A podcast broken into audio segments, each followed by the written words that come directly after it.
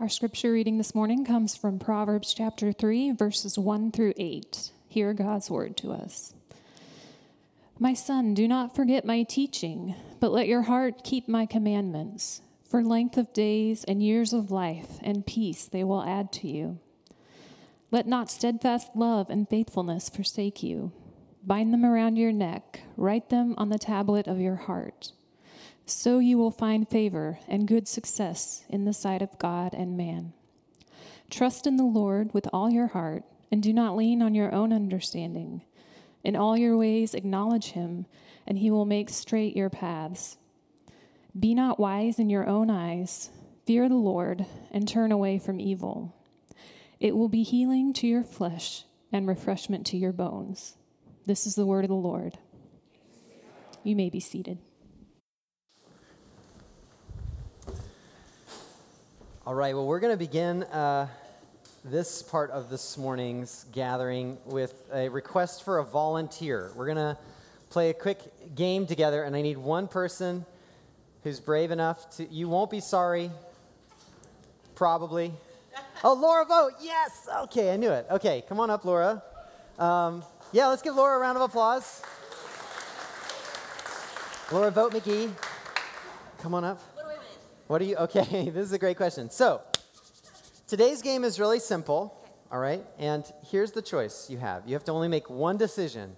This whole game revolves around one decision. And okay, you can either choose to take $5. So, this is it. You could, you could take these $5 right here, Okay. right now. The game's over. That's the end. Okay. You win. You, you come out, hope, you know, $5 richer than when you walked into church. Church is great, y'all, right? Um, so you could you could take this five dollars, or or you can get what's in this box, this briefcase, and which, in my opinion, what's inside here It's not is not a boat, uh, maybe, uh, but I think it's a lot better. All I'm going to tell you is, in my opinion, it's a lot better. Now, so listen, listen, okay. There's some advantages of taking the five. You know what the five dollars is. I mean, it's pretty obvious. Like, it's, it is five dollars. It's not less than five dollars. Now, the downside is that it's never going to be better than five dollars unless you invest it in a good money market account. But Dave Ramsey. Dave Ramsey, there it is. So, but so this is your five dollars. Now, the benefit of the box is that it could be way better. Now, the, the, the thing with this though is that if you if you choose the box, you run the risk of potentially being the butt of a joke for a sermon that I will tease out later. Now, if that's the case, it's already too late for you. Uh, but that's one, that's one possibility. The other possibility is when I say this is better, according to my opinion, my opinion about what's in this box may not match your opinion. Like you may think, okay, Gabe thinks that's better, but there's no way I think that's better. Or there's the third option that I know you well enough, I know us as human beings well enough, that my opinion about this being better than what you know this $5 to be will be better. And so this is your choice $5 and what you know, mystery box. And before, before you decide, I want us all to get engaged, okay? Yeah. Right? So, so by a show of hands, how many of you want her to pick the $5? That is coffee, guys. Okay, okay. Thanks for your trust, everybody. Um, now, everybody else. So, who here, by show of hands, wants her to go for the box? Oh, I love you guys. Thank you. Appreciate that. That's really kind of you for your vote of confidence. I know, right? All right, so Laura, I mean, you, you feel like the beard is better, and I'm not sure that. yeah, I think the beard is better, and you don't agree with that. That's a good choice. Great, great point. Great point. Touche. Thank you. So, with that, your choice. It all comes down. Can I, but before you choose, can I just get a drum roll? I've always wanted to ask about that. Can we do it? So, what do you choose, Laura? Five dollars or mystery box? Ooh, the mystery box all the way. Mystery box. Mr. Box. Yeah, say goodbye to $5. Okay, you've made your decision. All right. I'm welcoming the, the joke at the end of the sermon, too. Oh, so she's so kind. She's a good friend. Um, well, you're not the butt of a joke. It's actually 10. No, no, $15.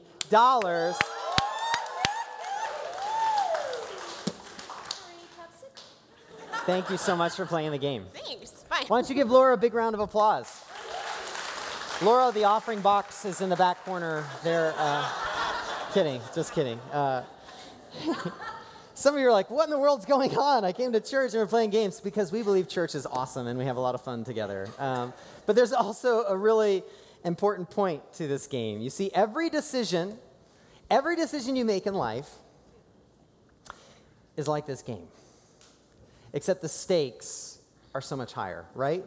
They're, they're so much higher. And, and, and chances are really good in a group this size um, that maybe, just maybe, you're here and you're wrestling over some regret of some decisions you've made this past week, this past month, this past year. Maybe Maybe you're just hungry for a total restart. Maybe that's why you came to church this morning. Well, I want you to first know you're not alone. And I also want you to know that having a clean slate isn't the full answer. We believe, listen, listen, we believe that forgiveness and this for, is so important and that it comes from God alone. And we believe that that forgiveness comes through the finished work of Jesus Christ alone. But when you embrace the finished work of Jesus and you begin to walk with Jesus, you not only find forgiveness and salvation from sin, but you find salvation to a whole new kind of life, a qualitatively better life. And we're invited when we begin to follow Jesus on, therefore, how to make good decisions going forward. Cue the book of Proverbs. Last week, we began a journey as we're trying to discover what it looks like in kind of this unique season of the year to restart smart. And in Proverbs, we're invited to glean, grow, and even learn wisdom. This art and skillful living in all of life, in God's good world. Last week, we began with where we start this restart. And it starts with this posture toward God. Last week we started at the beginning in book, the book of Proverbs, chapter 1, verse 7. The, be, the fear of the Lord is the beginning of knowledge. We started that, or we, we, we proposed that the restart smart has to start with this posture, this right posture towards God. And this right posture is a deep respect and awe towards Creator God and for His good designed boundaries, such that if you cross them, they will crush you. That was last week. This right posture that stops you in your tracks from going over the cliff of your life. Today, we're adding another component to this story. We're going to dive in to see how actually wisdom, restarting smart, then helps us now know how to make good decisions going forward. Not just how to stop before we go off the cliff because we have this awe, this deep respect for Creator God and His good boundaries, but then how do we go forward with confidence, making decisions that lead to the good life that God's designed us to live. If last week was about a posture, today is about a practice that is essential to our desire to grow in wisdom. How many of here, how many of you in here, by the show of hands, want to grow in wisdom? That's what I thought. Yeah, exactly. And when you raised that hand, you also made a statement. You made a statement that if you want to grow, that means you haven't arrived. There is a gap between where you are today, who you are today, the kind of person you want to be, and where you want to be, and, and, and to where you hope you will be, the kind of person you hope to become. There's this gap. And this morning, what we're going to come to discover is that if we long to grow in wisdom, if we long to grow in wisdom, it has so much more to do with the heart than anything else. So, would you please turn with me in your Bibles to Proverbs chapter 3, where we're going to learn what it means to grow and wisdom. Now, when you're in Proverbs chapters 1 through 9, you, stop, you step into the midst of a conversation, a conversation between a father and a son. And that's not because wisdom is some boys' club, okay? Instead, it, it's an invitation to every single person to come and now hear from a loving father who wants his children to choose their best future. And then we find ourselves in the position with this childlike curiosity. No matter how old you are, there is still life in front of you. There is plenty of things unknown. There are possibilities that are before you. And with questions and wonder, we come in this childlike position. And this whole world of possibilities hangs on one thing what we do with our hearts. Let's look together. Proverbs chapter 3, it's littered all over our passage. Chapter 3, verse 1 My son, do not forget my teaching, but let your heart keep my commandments. Look down to verse 3 Let not steadfast love and faithfulness forsake you. Bind them around your neck, write them on the tablet of your heart. Verse 5 Trust in the Lord with all your heart, and do not lean on your own understanding. You jump a little bit later to Proverbs chapter 4, verse 23. Keep, or as some translations have, guard your heart with all vigilance, for from it flow the springs of life. The battleground for wisdom in all of life is waged in the heart for the heart. Your heart, my heart, what people don't see informs what everyone sees. And so the warning goes be careful to whom or to what you give your heart. Now, in the Western world, we have kind of shrank our perception on what the heart means. Often, we can think that, that the heart is just relegated to romantic feelings or emotion. But throughout history, and really throughout the pages of Scripture, it is much more robust than that. The heart, being at the center physically of the human person, has been metaphorically the center of thinking, the center of feeling, the center of our longing and desires, and the center of our decision making. You see, what you do with your heart shapes everything. Your heart is the core of your personhood, the very essence of your being. We see this if you jump over to Proverbs chapter 27, verse 19. It reads, As in water, face reflects face, so the heart of man reflects the man. I like the way the NIV translates it. As water reflects the face, so one's life reflects the heart. Everything you do flows out of your heart. Actually, everything you know is because your heart told you it was necessary to know. I heard someone once brilliantly say, What the heart wants, the mind finds justifiable, and the hands find doable. That to which you've given your heart is what you will give your life to. And that to which you give your life will determine your destiny. Your heart is that important. And so when we come to Proverbs chapter 1, through chapter 9, this is why we see this raging competition going on for those who long to conquer the heart. The two competitors folly and wisdom. Folly and wisdom. Now, something that's really important to note is when you come into Proverbs, Proverbs is not interested in dealing in the abstract. Proverbs is earthy, touchable wisdom. It's, it's, the, it's flesh and bone. And so it shouldn't surprise us when we come into a conversation between a father and a son, and he's wanting to make this very visceral. When he talks about folly and wisdom, he doesn't talk about it as just ideas. No, no, no, no. A father and a son, and he says, listen, listen. Folly and wisdom are kind of like two women, two kinds of women who are trying to conquer your heart.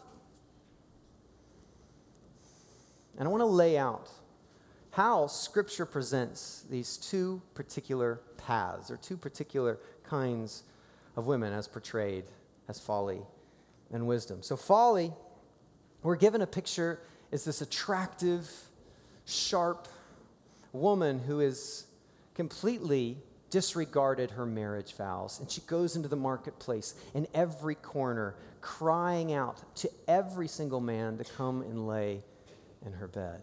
She's brilliant at seduction. She's experienced in pleasure. And she cries out to say, Listen, I will give you an experience that will blow your mind. And I also offer security. No one will ever know. Folly promises everything and says it's going to cost you nothing. Trust me. You're going to be fine. Actually, you'll be better than fine. You'll get a taste of heaven. Isn't this what you want? Isn't this what you long for? Isn't this what you need? Follow your passions, give me your heart. But folly is never that simple, nor is it that grand, and that is what the Father is pleading with his Son to understand. You see, folly at first looks like it costs nothing. but slowly the cost increases. And it never really follows through on all that it promises until the very end. It costs you your very life and you're left empty handed. Now, once again, this has nothing to do with gender. This is a picture. It could have just as well been the man of folly as it was the woman of folly if the conversation partners were different. We see that folly is luring us to death. And the Father, He's warning his son. Proverbs is warning us that, listen, what's so dangerous about folly is that it feels so natural. It's so easy. It feels so natural. It feels so effortless at first. But there's another, a completely different voice who's crying out for our heart, for our attention. And this is Lady Wisdom. Lady Wisdom is brilliant and she's beautiful. But instead of going out into the marketplace, she sits high up in her chambers and sends out her servants and cries out to the masses and says, Come to me, I come offering life. Not instant gratification underneath the shadows of darkness, but life out in the open without shame, with nothing to hide, nothing to lose. Come to me. And the father is pleading with his son again and again chase after wisdom. Love her. Listen to her. She's got much to teach you. This is the wise one, son.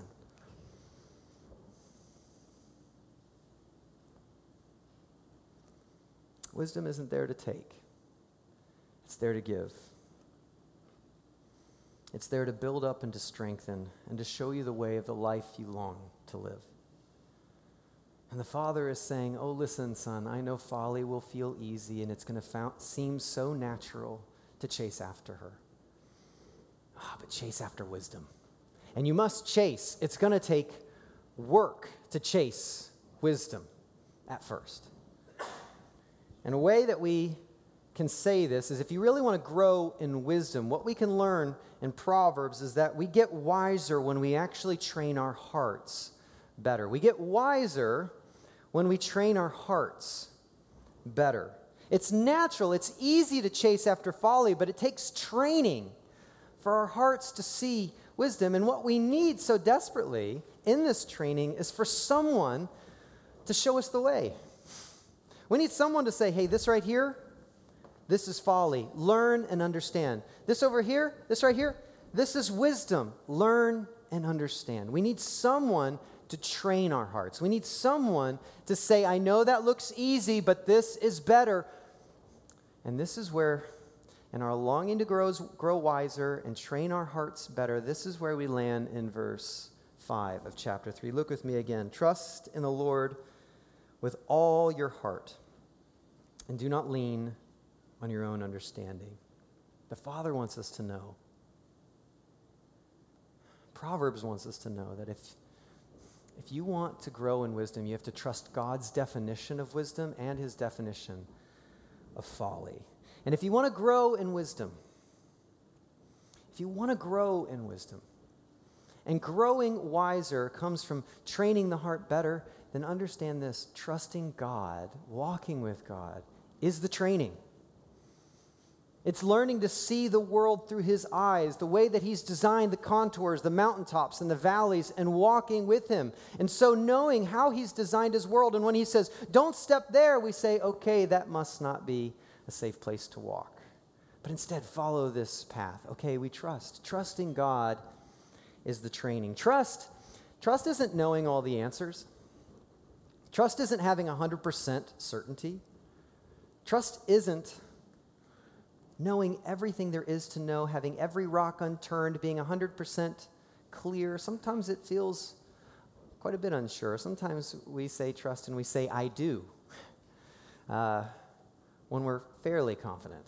Um, trust, at the end of the day, lives and believes like God has your best in mind when it isn't what you had in mind. That's trust. It's risky, it's picking the box over against the $5. Even though you may not know what's in there, you trust his opinion matters. And when you start to trust like that, it will breed conflict. Because when you trust one person wholly, you can't trust everyone. there will be conflicting statements on what is reality. There will be conflicting statements on what's the right step forward. And one of the greatest battles that is waged for wisdom isn't, isn't between God and others, it's actually between God and ourselves. Return back again here to verse 5. Trust in the Lord with all your heart. And what? Lean not into your own understanding. I love the way that Eugene Peterson in his message paraphrases, he says, Trust in the Lord from the bottom of your heart and don't try to figure it out on your own. God's spoken, He is speaking, He is working. Trust in the Lord with all your heart and lean not on your own understanding. That means, and these are real situations, folks. You've probably experienced this. This, guaranteed you've experienced this, where you're going on in life and God says, Listen, this is what's wise right here. But internally, you think, That's wise? That looks really foolish. I can think of a lot of other wise paths. And even though I don't understand, I'm going to trust you and I'm going to follow. Trusting God looks like when He says, Listen, over here, this is foolish. Don't get into it. And in your heart, you feel like you understand, but God, that looks really, really wise. Why are you saying that's foolish? And God says, No, no, no, no, no. You may not understand, but follow me. Trust in the Lord with all your heart and lean not in your own understanding. Trust at the end of the day, wisdom at the end of the day, has a deep skepticism towards our own desires and knowledge when they conflict against His Word. You know, this morning has been kind of a, littered with surprises in some degree. We, um, how many of you like sugar in your coffee? How many of you? We've got a few folks. Now, how many of you saw the sugar that was in the salt container? Yeah, and you're like, what in the world? And then there's a little sticker on the front that says, Trust me, I'm sugar, and a little Morton salt. Tyler's holding it up over there. Some of you, this, this is what happened in first service. There was a couple, and they both said they like sugar in their coffee. And I said, who, who actually used the sugar? The husband was like, No way. The wife raised her hand. And I was like, Okay, so listen, when you see that, your trust, you know, your trust of writing, of words, is based upon the character and the competency of those who communicate it. Yes? So if you didn't take it, you didn't trust that Tyler and I, Tyler or I, uh, were actually being honest with that. And maybe like this is they ran out of sugar and they thought they could pull the wool. I know what salt tastes like. Um, and then others of you are like, oh, maybe they ran out of a container. This is really weird that they put sugar in a salt container, but you did it anyway because you really wanted sugar and you trust. Listen, the level of your trust based upon someone's words is always based upon the person behind those words. You trust someone based upon their character, so who they are, do they are they the kinds of people who follow through on what they say and their competency, do they have the power and the ability to follow through with what they say? And your trust is based your trust of those words is based upon that person, their character and their competency. And I want you to think about this. When we are called to trust in the Lord with all your heart, think about this. Think about who we're called to trust in. The concept of God is not some idea that was fabricated by man or even as a recent idea from a, you know, a couple decades, a couple centuries, but more this is, this is thousands of years old, and what God has been doing in the world. Yahweh, the Creator God, creates the world out of the overflow of His love for the world. And then we think we know better. We lean on our own understanding, and we begin the cycle of destruction that breeds destruction this world over. But God doesn't give up on us. He actually incurs a rescue plan, or begins a rescue plan that He had planned from eternity past. And then He becomes the Father of Abraham, or the God of Abraham, of Isaac, and of Jacob, the God of Israel, and is orchestrating all of history till at the right time in Galatians chapter 4, verse 4, just at the right time, he sends his son Jesus, who actually dies for all of that destruction and that brokenness, all of our sin. And when the rest of the world laughed in mockery and said, Look at the foolishness of this man named Jesus, the wisdom of God was on full for, on complete display, such that three days later he rose again and Jesus says, I hold the keys to life and life abundant, such that not even death can stop me and the work that I'm doing in the world. Listen, anybody, anybody who can do that and does that for me, I want to listen to them. They have garnered, they have earned my trust. And then you come, if you have any question about God's motives and what He longs for you, you come to Proverbs 3. And when He says, You give me your heart, what do we see that He wants to give us? Chapter 3, verse 2 length of days and years of life, peace, this shalom, this inner peace, that actually this wholeness He longs to give us. Chapter 3, verse 4 good favor, favor and good success in the sight of God and humankind. Verse 6 when we lean into Him, when we trust Him with all our heart, when we acknowledge Him, know Him in the midst of our paths, when we walk with Him, He makes our paths straight. That means, in many ways, making it easier. Not that it's easy, but they're not winding. They're not all these detours, but we're walking with Him. He makes it clear. Now, I was talking with someone after a first service, and they said, Interesting when you said straight, because I feel like my path is windy, and sometimes it only looks straight from a, a big aerial view of a whole life where sometimes there are some twists and turns, but it's always been headed in the same direction when God is the consistent guide. Or you get down to verse 8 it will be healing to your flesh and refreshment to your bones. If there's anything that we see here, it's God's deep desire for our good and the life we long to live. He desires our good. And if He's got the character, if He's got the capacity, if this is His compassionate heart for us, why wouldn't we trust Him? If you want to get wiser, you got to train your heart better because it's so natural to chase after folly that will lead to our destruction, and it seems wise in our own eyes at the moment. But trusting God is the training. Walking with Him and trusting when He says this is wisdom or He says this is folly. That's how we grow into the people we long to be, the people He's called us to be in Jesus. And He's worthy of our trust. But this trust, it doesn't just happen overnight. A lifestyle of trust, it doesn't just happen overnight. So I want you to try this. I want you to trust God with one thing each day for 30 days. Just try it. Trust God with one thing each day for 30 days. Start small. It could be something, something small. Maybe it's something you're curious about, something you're frustrated with, something you're wrestling around uh, with. Start small. And then dig into God's word. What has God already spoken about that? How has He revealed His wisdom about that particular issue?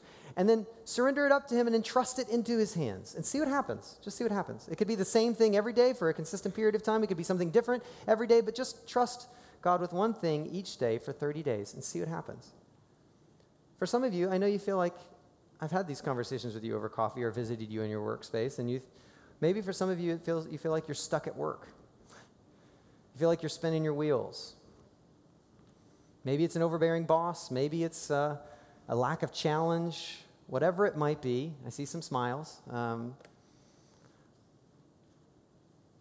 what would it look like for you to trust Him with your stuckness tomorrow, this time tomorrow? Dig into God's Word. What does He first say about this broadly? You could go to Colossians chapter 3, verse 23. Whatever you do, what? Work heartily. Work really hard as if you're working for Jesus, for the Lord, not for humankind. That's a step one. So work really hard, even though you're really frustrated. Um, and do it unto God. And then entrust Him, okay, that might mean a departure for you or change in position there, or even you never know how that might change the environment in which you find yourself. But either way, God will work when we trust in Him. He'll either work within us or in the circumstances around us. But He's always working because He's alive and He's real. So, what would it look like for you to trust God with one thing each day for 30 days? Start small.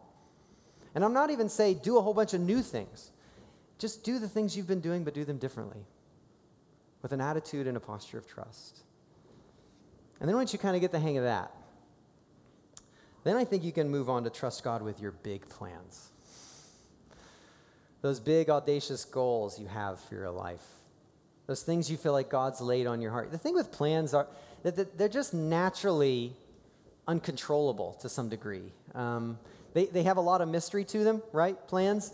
There's all these questions about what will happen, what won't happen, and then, of course, you get into the language of what should happen, what's best for me, what's best for our community.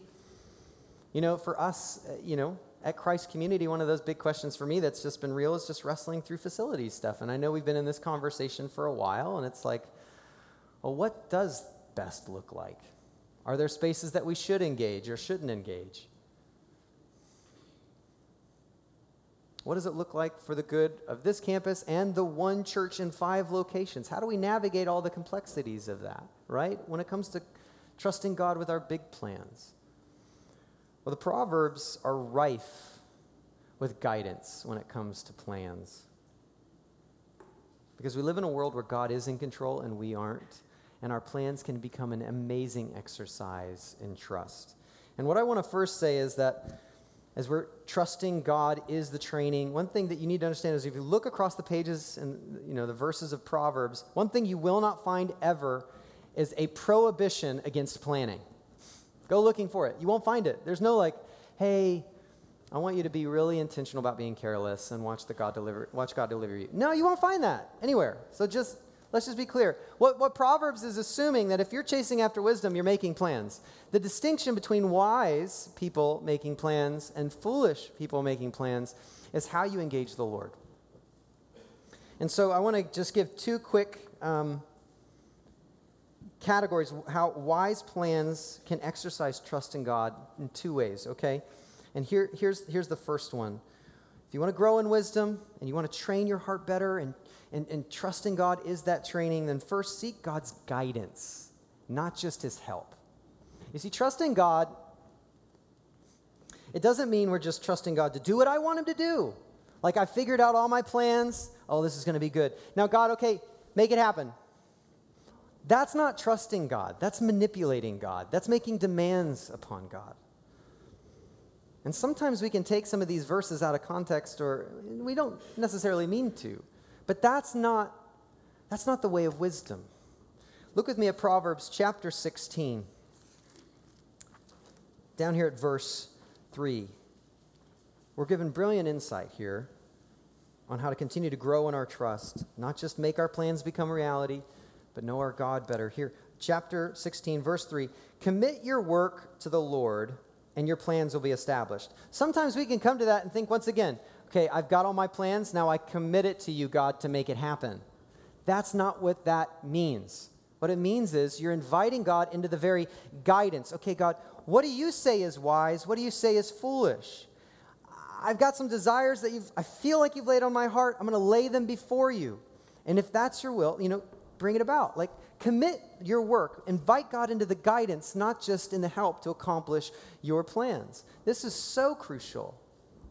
And then you begin to lean into what he's already spoken is his wisdom about a particular issue or component of your life. And then you seek his guidance and discernment in areas where it's gray. That's where we find great promise and hope.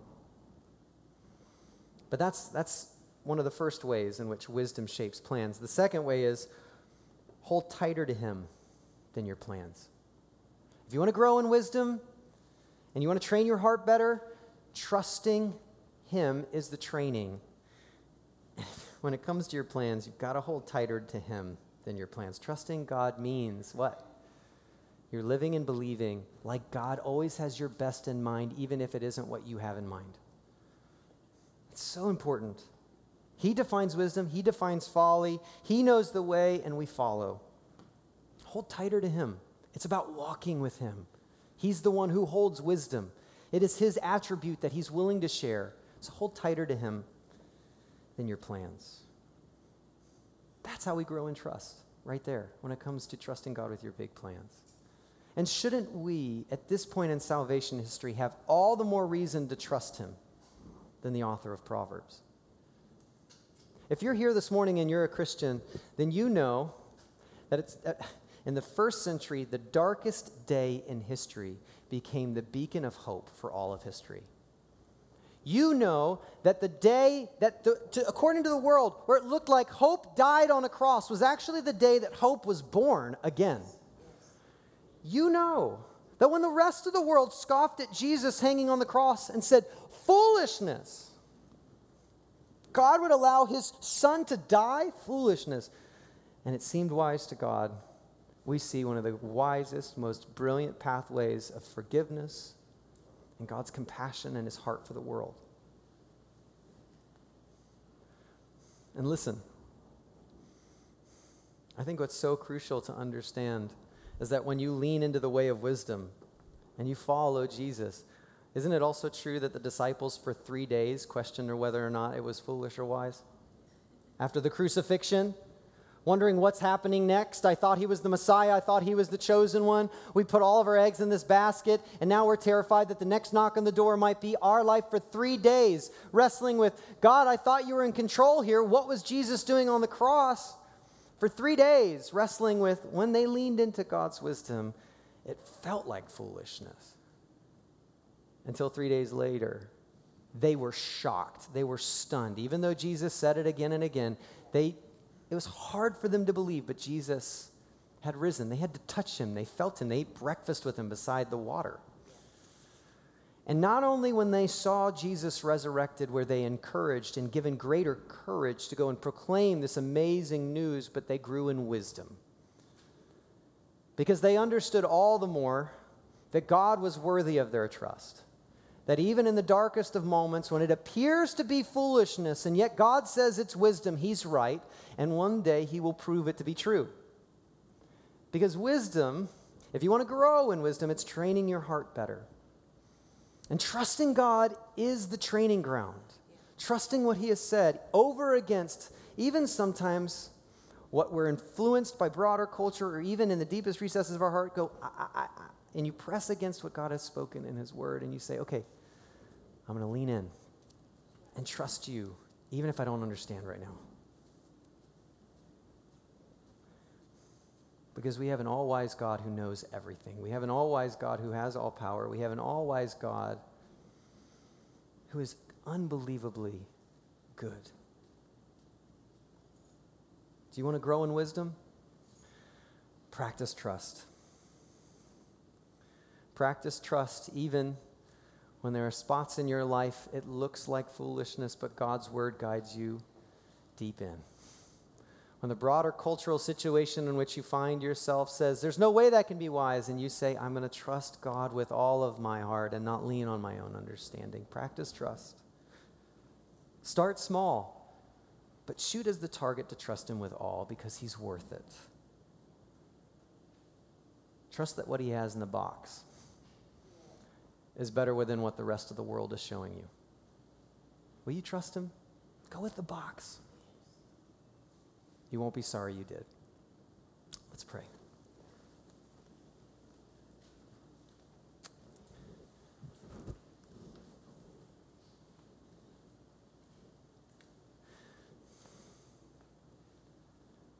God, our hearts are prone to wander. Lord, I feel it, prone to leave the God I love. And one of the greatest um, battles I wage is constantly my own flesh, my own arrogance, rather than humbly trusting you with everything, with all of my heart, from the bottom of my heart. God, we long to grow in wisdom. And you've invited us to do that by the power of your Holy Spirit, whom in the new covenant in Jesus gives us a new heart and actually enables us to grow in this wisdom as we walk with Jesus in his yoke.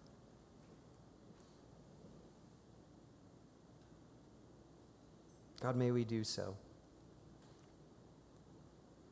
And so, along the way, may you bring confirmation, validation that we are on the right path, the straight and narrow path. May you continue to point us to life and life everlasting. And we, may we walk in step with you and become the kind of people you long us to be. We long to be the kind of people you've designed us to be.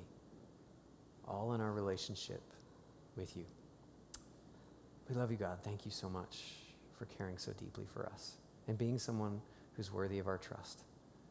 In Jesus' name and by the power of the Spirit, we do pray. Amen.